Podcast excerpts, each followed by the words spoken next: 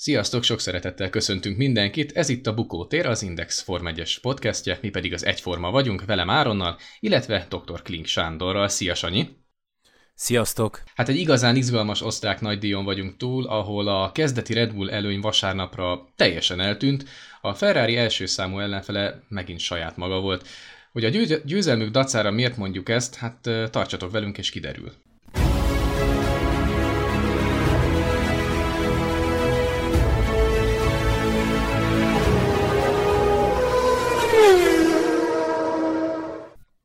Sanyi, ha valaki, akkor te aztán igazán ismerheted az osztrák pályát. Hmm, hol helyezkedik el nálad, illetve annó mondjuk mennyi időt töltöttél, töltöttetek itt a csapattal? Te az látszik, hogy ugye brutális szintkülönbségek vannak benne, de amúgy kívülről meg tök egyszerűnek tűnik. Én például a játékban is folyton ezt a pályát várom a legjobban, de biztos, hogy nem ilyen egyszerű, mint amilyennek hmm. látszik. Hmm. Ugye a, a teszt korlátozás miatt nem nagyon tud oda menni a Red Bull csak úgy Forma 1-es autót tesztelgetni, tehát a, e, ugyanannyiszor volt tulajdonképpen a Red Bull Forma 1-es csapata ott, mint bármelyik másik csapat, persze mindenféle ilyen vicces videókat szoktak ott forgatni, nem is tudom még, talán Verstappen Ricardo időből volt, amikor egy Aston Martinnal cibáltak egy lakókocsit, és akkor addig húzták, amíg szét nem tört mind a kettő. Na mindegy, egyébként egyszer nekem is volt szerencsém erre a pályára ellátogatni. Ö, igazából későn elkészült alkatrészeket vittem magammal, ez egy ilyen kiváltság volt, hogy lehetett vinni így versenyre, és akkor a, a hétvégét a Igazából a látóról néztem végig, mert nekem dolgom nem volt ott a garázsban, úgyhogy, és mivel korlátozva van, hogy hány ember lehet a, a egy csapat részéről a pályán, emiatt nyilván nekem ott nem volt dolgom, de egy nagyon kellemes helyen van, Spielberg nagyon szép hely, hát ugye hegyek között, tehát Ausztria, Ausztriához méltán szép, szép kis szintkülönbségek vannak, és valóban a játékban, megmondom őszintén, én nem emlékszem, hogy játszottam volna Spielbergben, de, de ott végig sétálva, meg, meg, meg nézve azt, hogy, hogy ott mennyire durvák azok a, a például a célegyenes rávezető rész, az olyan, mint egy szánkópálya konkrétan, amibe, ami, ami átmegy visszintesbe, meg utána elkezd megint emelkedni a célegyenes végén. Na de ott azon a részen, a, a célegyenes elején, ugye az utolsó kanyarban, ott valami brutális módon beleülhet az autó, meg a pilóta is a, az aszfaltba, meg az ülésbe hát biztos, hogy megvan a, a pilótáknak az a fajta tapasztalata, hogy, hogy mi van olyankor, amikor ö, ugye negatív irányba van a szintkülönbség, vagy pozitív irányba, hogy azt hogy kell kezelni. Igazából ez is nagyon nehéz lehet, de én, én mindig ott vagyok ö, el, elképedve, amikor ott a MotoGP-sek mennek, mert ott az ugye egészen más. De most ebben nem nagyon menjünk bele, mert ez egy Forma 1-es műsor, nem MotoGP is. De uh, igen, szóval, szóval biztos, hogy megvannak ezek a kihívások, de azt gondolom azért, hogy ezek a pilóták már elég sok mindent láttak, és így uh, ez, ez nekik egy a sok közül lehet, hogy egy picit nehezebb, de más az biztos. Igen, meg az is egyébként tök érdekes, hogy ugye a mai pályaépítő trendek arra mennek, hogy legyen 20 kanyar, meg 25, meg nem tudom, akár 30 kanyar is, ebben meg van 10 darab kanyar, aztán csapassuk ezerre, mert tényleg a végsebesség, illetve a gázon töltött idő is egészen magas. Na de ugorjunk is rá tényleg itt a pénteki eseményekre, hiszen ezúttal is, Imola, Imola után idén másodszor, ugye sprint kvalifikációs hétvégére került sor, tehát ugye pénteken lement egy szabad edzés, majd a rendes időmérőedzés, szombaton egy második szabad edzés, aminek zárójelben megjegyzem, szerintem semmi értelme, meg a versenyzők szerint sincs semmi értelme ebben a formában. És aztán lement szombaton ez a úgynevezett sprint futam, ami a fő, fő, aminek a végeredménye adja a főversenynek a, a rajtsorrendjét. Nem tudom, Bettivel már többször beszéltünk erről a, erről a formuláról, hogy szükség van erre, nincs rá szükség, de a te véleményedet még szerintem nem hallottuk a témában. De mennyire szimpatizálsz ezzel az újdonsággal, ezzel a sprint kvalival? Van helye az F1-ben, vagy nincs? Te esetleg mondjuk mondjuk hozzányúlnál valamilyen szinten? Tehát e- esetleg az, hogy több pontért menjen a csata, megkavarják esetleg a rajtsorrend, tehát vala, tényleg mi, a, mi erről a véleményed? Hogy kérdezzek már először vissza, miért nem szeretik a versenyzők, meg miért nincs értelme a szombati szabad edzésnek?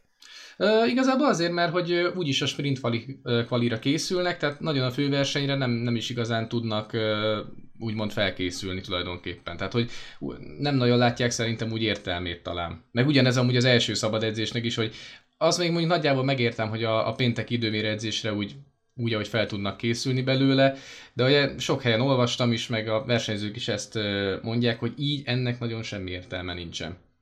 Tehát gondolom a versenyre jobban be tudnák lőni mondjuk a, a hosszú távú tempót, arra gondoltam még esetleg lehet, hogy ez ö, ö, babrált ki mondjuk Verstappenékkel is, akár a vasárnapi ö, visszaesés kapcsán, de erről majd később beszélünk, hogy, ezt, hogy szerintem emiatt inkább. Könnyen lehet, hogy itt a, a hosszú távú teszteket, amit mondjuk nem ugye egy ilyen rövid távú versenyre próbálnának ki gumihasználat vagy üzemanyagfogyás, különböző beállításokat, így nincs idejük letesztelni, de igen, érdekes felvetés egyébként. Én azt gondolom, hogy ez egy jó kezdeményezés, mert, mert a, az egyik tényezőt, ami, ami valljuk be, hogy az elmúlt években az egyik legfontosabb tényező lett a taktikázás, a kiállásoknak az időzítése, a guminak a megválasztása, ezt a fajta tényezőt kiveszik itt a sprint futamnál, és emiatt még jobban az látszik, hogy melyik pilóta hogy tud vezetni, és amikor, amikor tényleg teljes csövön tud menni az autó, mert üzemanyag probléma nem lesz, gumival egyel végig lehet menni, és akkor ezt, ezt próbálja életre hívni. Szerintem lehet, hogy a Rallycrossból hozták ezt az ötletet, hogy rövid verseny, test-test ellen megy néhány autó, és akkor beleadnak apai tanyait, meg ugye, ugye ezt a, az elektromos túrautó világkupánál is alkalmazzák, már ott is három autó megy három kört egy a versenypályán. Valahol talán úgy a kettő között látnám így értelmét, hogy hát azért nyilván nem három kört menjenek, mert, mert főleg ugye fönt van az összes autó a pályán, bár mondjuk ez is egy érdekes felvetés lenne, hogy mi lenne, hogyha külön-külön mennének az autók mondjuk az időmérő alapján.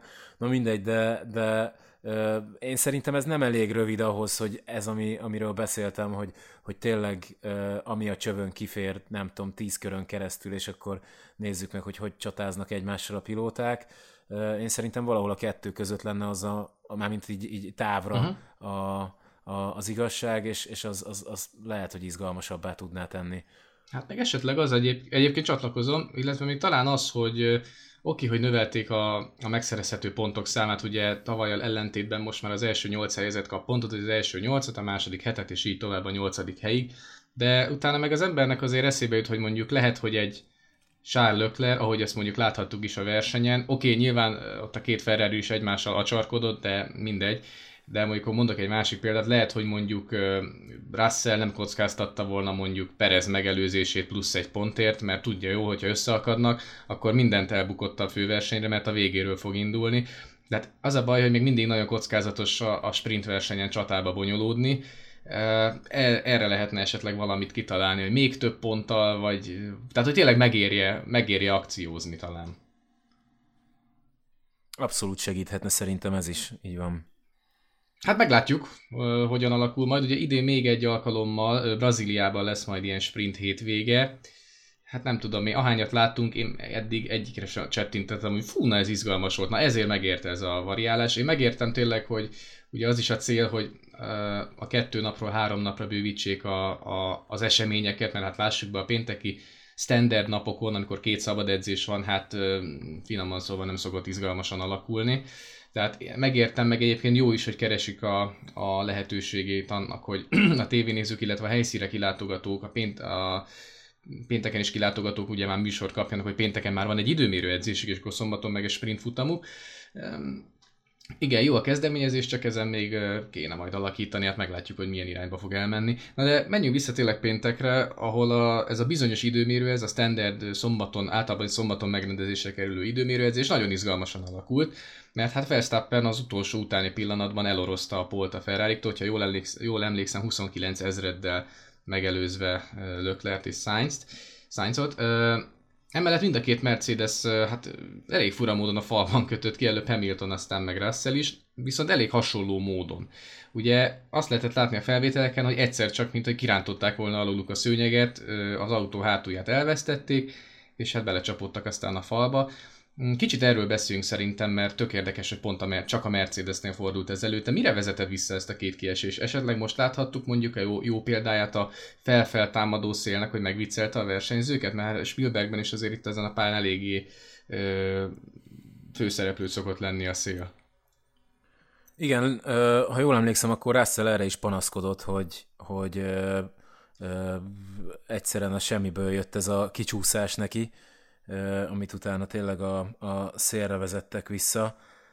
Nagyon érdekes lehet, nekem nem volt ilyesmi tapasztalatom autóval, hogy, hogy milyen érzés az, amikor az egyik pillanatról a másikra megváltoznak a körülmények. Tehát ugye az, amit, amit tudsz az autóról, ami ö, ö, begyakoroltál az elmúlt néhány órában, az, az egyik pillanatról a másikra a feje tetejére áll, és egyszerűen azt nincs idő lereagálni. Tehát amikor már a, a benne vagy a féktávban, ott kapsz egy, ö, ö, egy hátsó széllökést, ö, a, a hátsó kerékről elmegy a, a leszorító erő, és már keresztbe is állt az autó, és tényleg itt annyira ezred másodperceken múlik, hogy éppen mi fog történni az autóval, hogy esélytelen ezt kivédeni. Sokszor, sokszor van ilyen a pilótákkal, és amikor nagyon szeles az idő, akkor erre még valamennyire föl is vannak készülve, már amennyire lehet. Mondjuk verseny közben nyilván könnyebb, mert ott, ott meg tudják azt tenni, hogy, hogy esetleg csak 98%-on mennek, hogy hagyjanak egy kis helyet ott a korrekcióra, de itt időmérőnél itt, itt uh, nyilván sokkal fájdalmasabb benne hagyni azt a picit. Uh, úgyhogy, úgyhogy én, én, én így ennek tudom be. Az, hogy miért pont a két Mercedes, hát ezt is lehetne elemezgetni, hogy, hogy uh, itt, itt ugye erőlködnek, hogy a delfinezés az minél kevésbé zavarja meg az autójukat, és hogy ők mentek egy olyan beállítással, ami ennyire érzékeny volt a széllökésekre, főleg ugye, hogyha ugye az autóknál azt is figyelembe szokták venni, nem csak a szemből jövő légáramlatokra vizsgálják az aerodinamikai csomagot, hanem vizsgálják oldalról jövőnél. Ugye ez egyrészt a, az oldalról irányuló széllökések miatt, másrészt meg a, ahogy az autó kanyarodik, ott tulajdonképpen egy szögben kapja meg a, a, a légáramlatot, és simán lehet, hogy most a, a Mercedes erre nagyon érzékeny, tehát amikor szemből jön nulla fokban a, a légáramlat, akkor e, már alakul, de egy pici kis oldalszélre is már eldobja az egész autó a, a tulajdonságait, a, a teljesítményét, mármint az aerodinamikai teljesítményét. Volt egyébként olyan év, amikor a, a Red Bull is nagyon érzékeny volt, ez tipikusan, amikor a Verstappen már ben volt a Red Bullban, és jött a Gasly, jött az Albon, jöttek egy páran, és igazából senkinek nem sikerült vezetnie az autót. Az első ugye azóta a, a, a Perez, aki, aki valamennyire a Verstappennel tud menni nehéz kezelni. Lehet, hogy ez most derült ki, és, és most mind a két pilótát meglepte, mind a két Mercis pilótát. Igen, és hát azt követően meg nyilván hogy Hamilton is mondta, hogy hát borzalmasan nagyot csalódott magában, de hát amit mondtál, és hát erre nem lehet azért mindig felkészülni, hogy na most akkor vajon most 300 bocsánat, 300 köz, körül mondjuk, na most lehet, hogy jön majd egy széllökés, széllökés, hogy meg tudom-e fogni, tehát tényleg az vesz Hamiltonra az első követ, aki 300-nál élt már át hasonló szituációt, tehát egészen elképesztő, és utána viszont nagyon jó kis versenyük kerekedett ki ebből a dologból, de előtte, mielőtt még rátérnénk itt a főversenyre, erről bizonyos sprint futamról még egy pár szót beszéljünk, hát ugye már volt róla szó, most csak váltotta be a hozzáfűzött reményeket, legalábbis ami az élen zajló ö, csatát mondjuk úgy illeti, hiszen a két Ferrari ugyan egymásra talált, de Verstappen hát szerintem majdnem elaludta az élen, olyan simán nyerte meg ezt a sprint versenyt, viszont ö, hátrébb voltak érdekességek, hát és itt elsősorban a két házt és Hamilton kell kiemelni, akik hát elvitték a sót. Hogy tetszett ez a csatát? Mick Schumacher ö, fantasztikusan védekezett egy jó darabig Hamilton ellen, majd azt követően Magnussen mondjuk úgy ezt a duót faképnél hagyta, és mivel már ugye a fiatal német se tudta a DRS-t használni, így aztán Hamilton már meg tudta őt előzni, de tényleg hogy tetszett ez a, ez a kis csata, illetve külön még szerintem Mick Schumacher is kitérhetünk, hogy úgy látszik, hogy végre-végre megérkezett a Forma 1 valóban. Egy, egy, egy kicsit én már kezdtem úgy ö, sajnálni a helyzetet, hogy Michael Schumachernek a, a gényei nem öröklődtek tovább, és nem fogjuk látni miket a, az élmezőnyben. De lehet, hogy most érett benála, és most értette meg a Forma 1 autóknak a viselkedését, vagy legalábbis ugye a háznak a, a viselkedését, és én ennek nagyon örülök, hogy, hogy tényleg most elkezdte itt a pontokat hozni, és ugye itt már nem is csak arról van szó, hogy éppen szerencséje volt, hanem, hanem tényleg küzdelmekbe bonyolódott, és, és kezdi a csapattársát Magnussent is tulajdonképpen, kezd fölzárkózni hozzá, úgyhogy ez mindenképpen egy nagyon örömteli dolog. Így van, abszolút, és egészen jó pár körön át úgy nézett ki, hogy a háznál ez tudatos, hogy Magnussen ugye az első szektorban kvázi lassít, hogy tényleg Schumachernek legyen DRS távolság, de nyithassa a DRS, és ezáltal Hamilton ne tudja őt megelőzni. És épp azon gondolkodtam, hogy ha ezt végig meg tudják játszani, akkor ez az év legszebb csapatmunkája lett volna, de aztán hirtelen Magnussen fogta magát és lelépett. És aztán Schumacher is a csapatot, hogy úgy mondjam, nem csak a pályán nyílt ki a, a szeme tényleg, hanem hogy a bicska, hanem hogy tényleg most már így a, a csapattal szemben is úgy azért meg megvillantja magát, hogy hát gyerekek, hát azért Uh, miért nem lehetett volna csapatutasítást alkalmazni, hogy a Magnussen ne annyira menjen el. Aztán nyilván itt Günther Steinerek elmondták, hogy nem ez volt a taktika. Um, szerinted mondjuk a leintésig meg tudták volna tartani ezt a pozíciót? Tehát ezt a 7.-8. helyet, vagy Hamilton aztán előbb-utóbb átrágta volna magát Schumacheren, akár segít neki Magnussen, akár nem? Igen, ez uh, nem sok tapasztalata van, uh, főleg idén a ház csapatának abban, hogy így uh, mennyire tudják segíteni egymást, és akkor mennyire tudják uh, elhúzni az egyik autóval a, a másikat. És, és mivel nincsen tapasztalat, ezért elég kockázatosnak gondolnám, hogy, hogy hogyha nem jön össze, és ott van közel egymáshoz Schumacher meg Magnussen, akkor, akkor nagyon könnyen előfordulhat az is, hogy Hamilton egyszerűen mind a kettőjüket megelőzi, és uh, nyilván ezt a csapat nem akarta, és lehet, hogy emiatt ez egy tudatos döntés volt, hogy akkor uh, menjenek biztosra a pontokkal kapcsolatban. Hát igen, mondjuk ez is elképzelhető, ez tök jó, hogy mondod, de nem is gondoltam még a tapasztalat. Hát mondjuk igen, tehát az a be is, hogy annyira hektikus a teljesítményük, hogy most nagyon úgy tűnik, hogy megint ott vannak a középmezőny sűrűjébe, elejébe, aztán lehet, hogy majd a következő hétvégén Franciaországban megint a, a futottak még kategóriában lesznek. Na de tényleg ugorjunk tovább.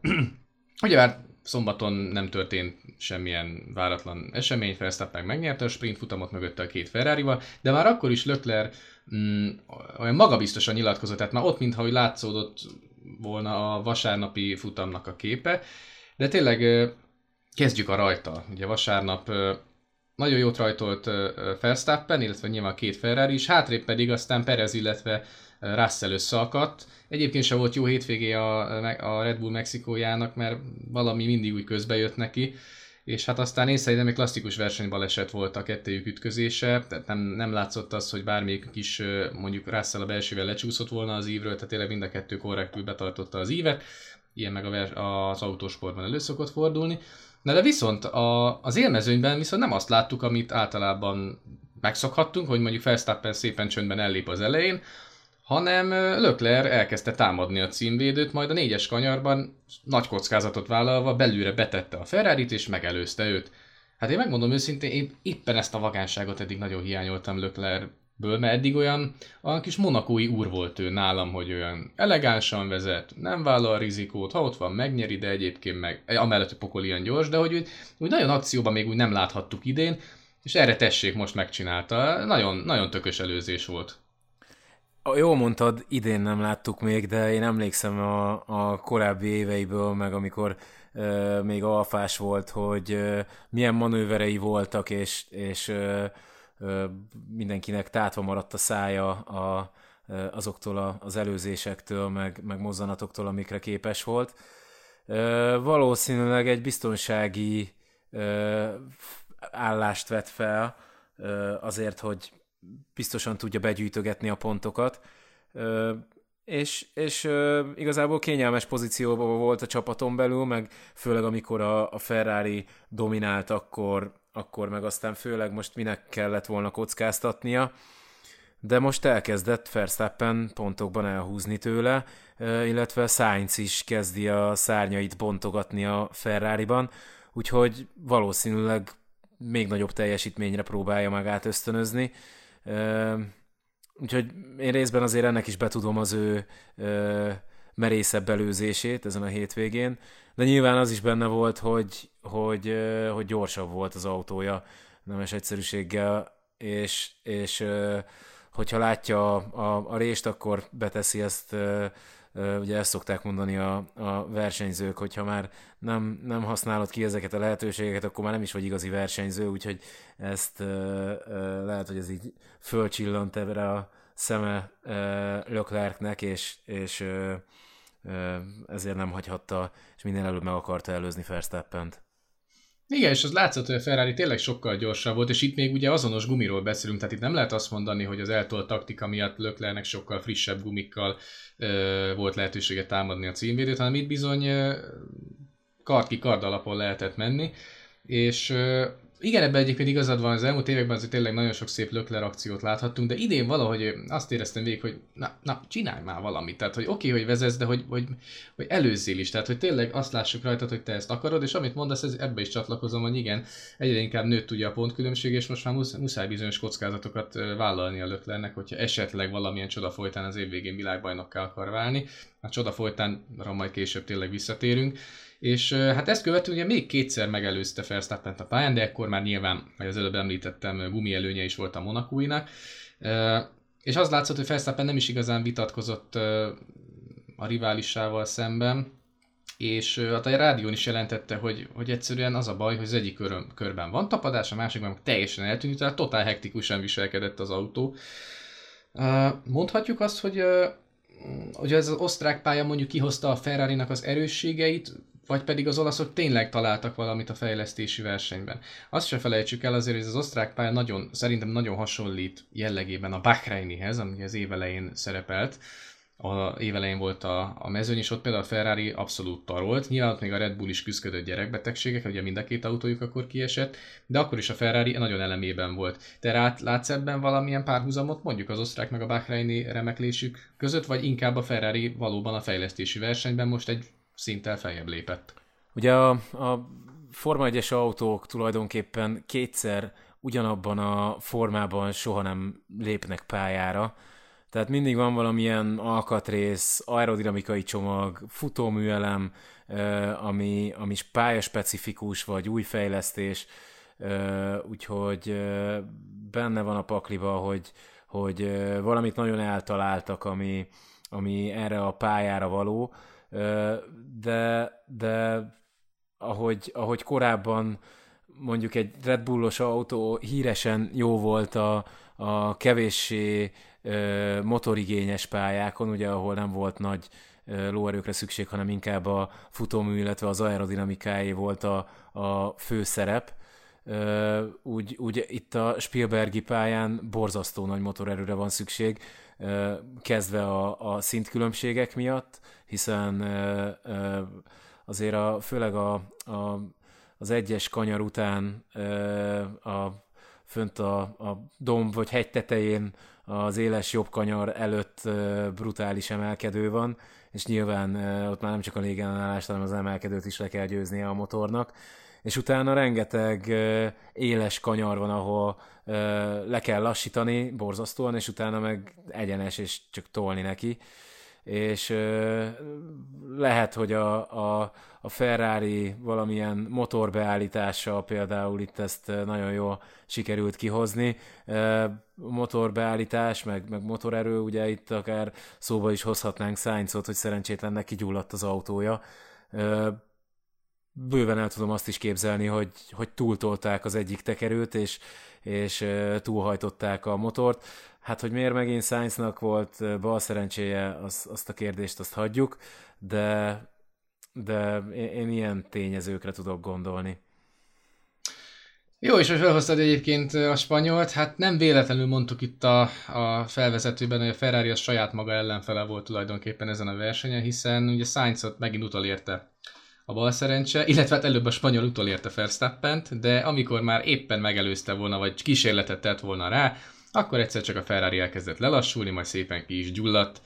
Hát erre már tényleg nem lehet mit mondani, tehát újabb technikai gond az olaszoknál, ráadásul megint nyerő helyzetben, és hát ez nagyon veszélyes is volt, mert uh, ahogy Sainz ugye leparkolt, az autó elkezdett visszafele gurulni, nyilván mert lejtőhátán is lejtő van ezen a pályán, de amit nem, tényleg nem volt tréfás, az az, hogy ezek a lángnyelvek ugye nagyon közeledtek már oda a cockpithez, sőt nem el is érték.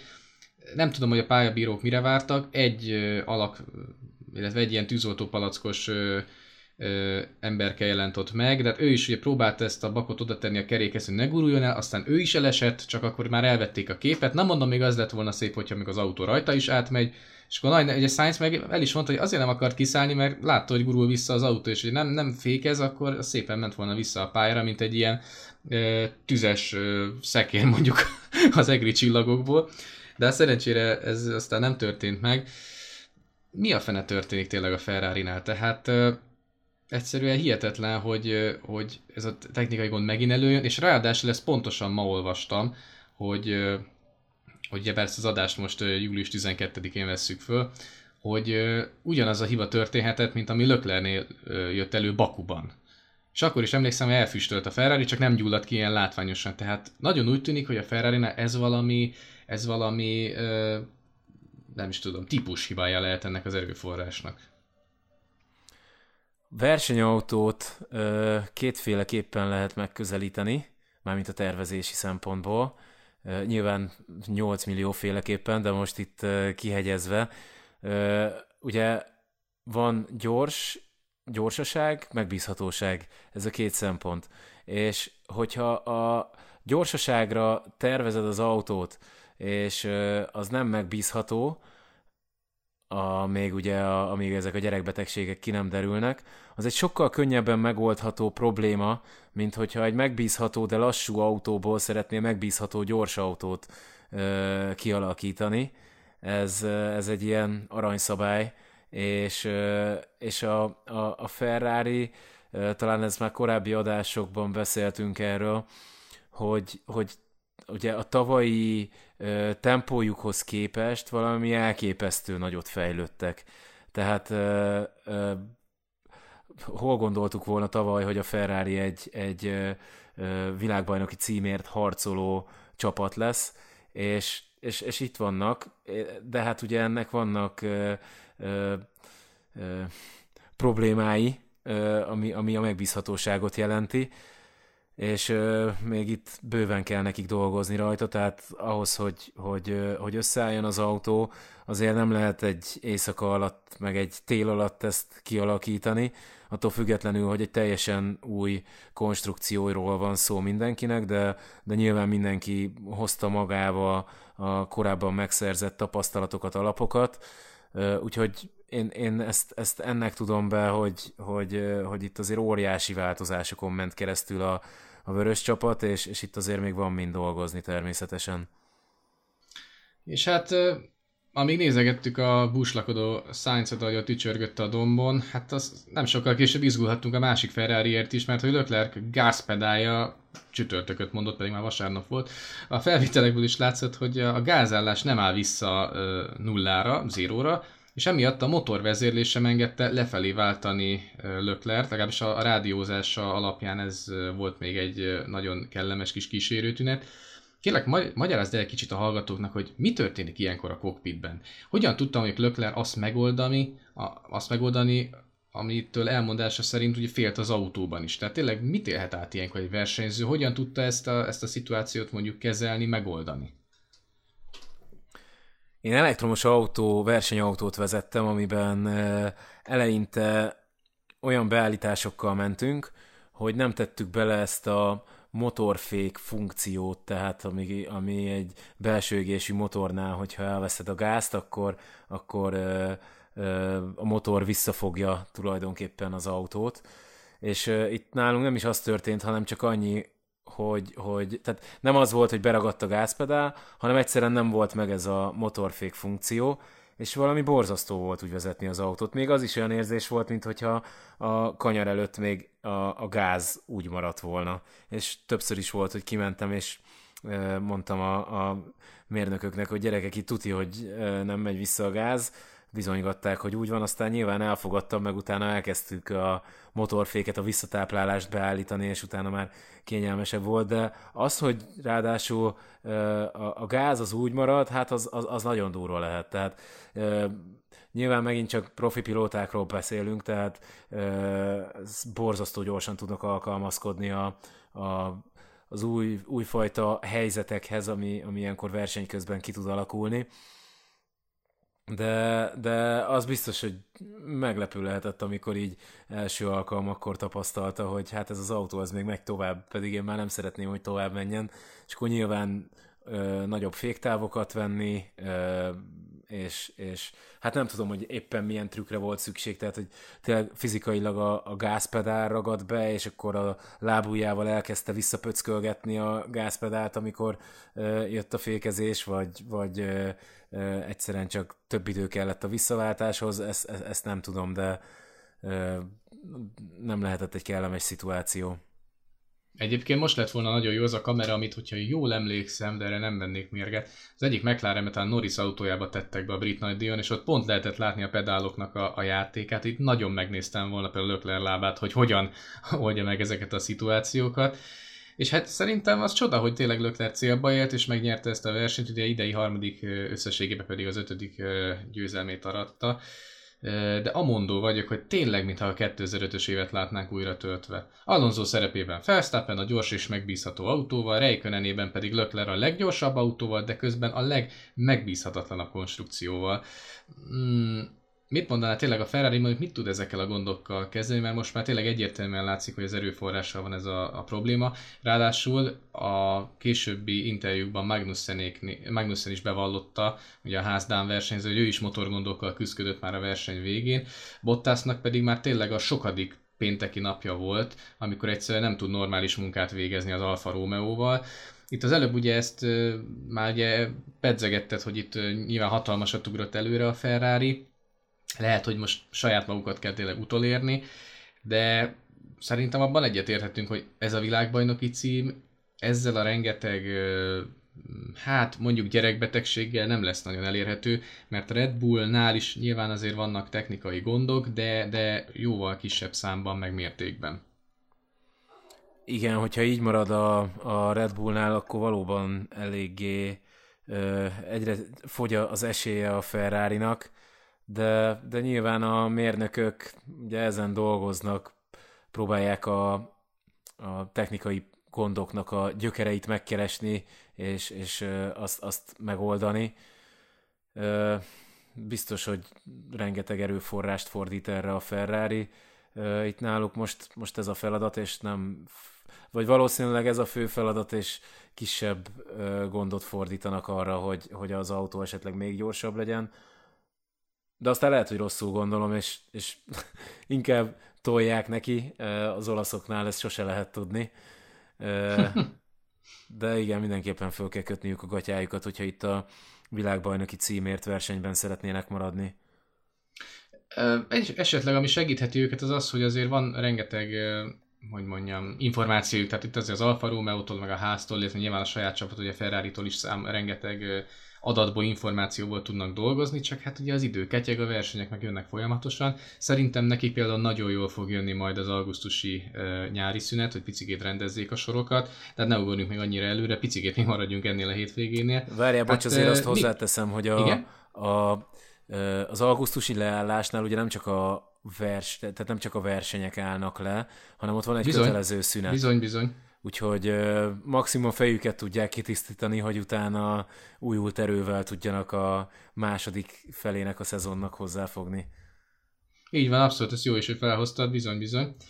Bicikét még tényleg viszont maradjunk itt a, az osztrák versenynél, hiszen Mick Schumacher nem csak a, a sprint futamon mutatta meg, hogy valójában milyen képességei vannak, hanem a, hanem vasárnap is, hiszen ugye a sprintfutamon még védekezett Hamilton ellen, vasárnap pedig már támadta, és nyilván tegyük hozzá kiesésekből is nyerészkedett a fiatal német, de akkor is egy fantasztikus hatodik helyet szerzett, Silverstone-ban korábban hetedik volt, azok voltak az első pontjai a Forma 1-ben. Nagyon úgy tűnik, hogy Mik elkapta a fonalat, és érdekes, hogy tényleg ennyi idő kellett vajon neki, hogy Forma 1-et ennyi, magáévá tegye? Mert mindig azt láthattuk a különböző szériákban, F4, F3, F2-be, hogy volt egy tanulóéve, és utána pedig bedarált mindenkit. És most, most nyilatkozta egyébként nemrég, hogy hogy most már bárki ellen mer csatázni, hogy ez tényleg ezen múlik, lehet, hogy túlságosan tisztelte a riválisait, lehet, hogy volt benne egy ilyen túl jó fiú vagyok címszó alatt egy bizonyos gát. Te hogyan látod az ő személyét és az ő teljesítményét? Hát, hogyha tényleg így van, ahogy mondod, akkor, akkor nagyon nem a apukájára ütött ezen a téren. Ő, nem kímélt senkit, ő bárkinek neki ment, és ő, ő, kitette a könyökét még a, a kezdő éveiben is. Ő, én, én így gondolom tényleg, hogy, hogy én nagyon örülök neki, hogyha, hogyha ő, ő tud, az apjának a nyomdokaiba tud lépni. Ö, többször nyilatkozta egyébként, hogy, hogy mennyire jó lenne, hogyha ö, tapasztalatokat, meg tanácsokat tudna az édesapjától kapni. Ö, úgyhogy biztos, hogy segíteni egyébként a karrierjét, biztos, hogy egy kicsit irányba tudná állítani a, azzal a rengeteg tapasztalattal az édesapja. Hát most nála így alakult, de, de tényleg lehet, hogy most össze tudja vakarni magát, és megmutatni, hogy mit rejt ez a név. Hát igen, és azért az tényleg nem semmi teljesítmény, már lélektanilag, hogy az év elején egymás után törte össze az autókat, és most két remek pontszerzéssel örvendezteti meg a rajongóit, és hát ugye őt választották meg a nap versenyzőjének is, úgyhogy tényleg az önbizalmat most szépen kezdi fölépíteni, és hát azt még hozzátenném, hogy nyilván most még jön a francia nagydíj, amiről majd egy kicsikét azért nyilván még kitérünk majd, de utána meg jön a Hungaroring, ahol élete első F2-es versenyét nyerte meg, úgyhogy nagyon kíváncsi ezek, hogy nálunk mire lesz majd képes. És előtte azon ugye bár folytatás jövő Franciaországban, hát megmondom, neked őszintén számomra a legunalmasabb pálya a Le Castelli-ben fekvő Ricardi versenypálya mit gondolsz róla? Nekem, nekem olyan túlságosan mesterséges egy beton dzsungel, tehát a pénteki napon általában azt figyelem, hogy most merre mennek, mert annyiféle vonalvezetése van, most arra kell menni, úristen, én ott ülnék, én tuti valami rossz kanyart bevennék. tehát hosszú egyenes ugye itt is van, de számos gyors kanyar is, ami tényleg a ferrari a felség területe idén. Jön az újabb holland monakói ütközet? Könnyen lehet. Nekem egyébként vannak érzelmi kötelékeim ehhez a pályához, mert ez a, ez, ez a egy, egy másik pálya, ahol szintén jártam, sőt, körbe is futottam rajta, meg, meg vittek is egy RS6-os Audival ezen a pályán, úgyhogy Verstappen meg Ricardoval is ültem egy autóban itt, úgyhogy emiatt nekem egy picit más jelent, de amúgy egyet tudok érteni vele, tehát nem a legizgalmasabb vonalvezetés.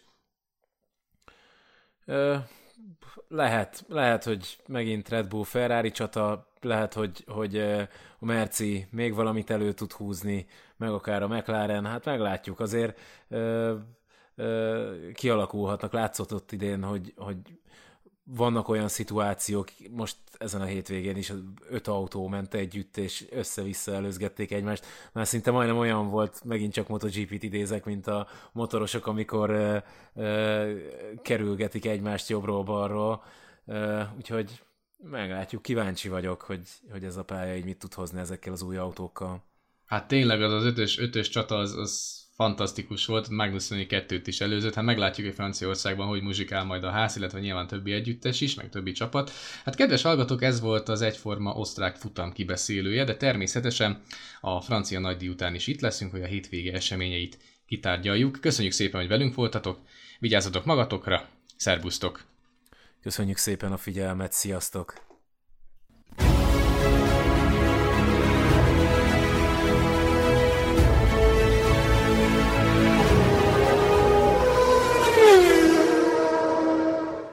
A műsor a Béton partnere.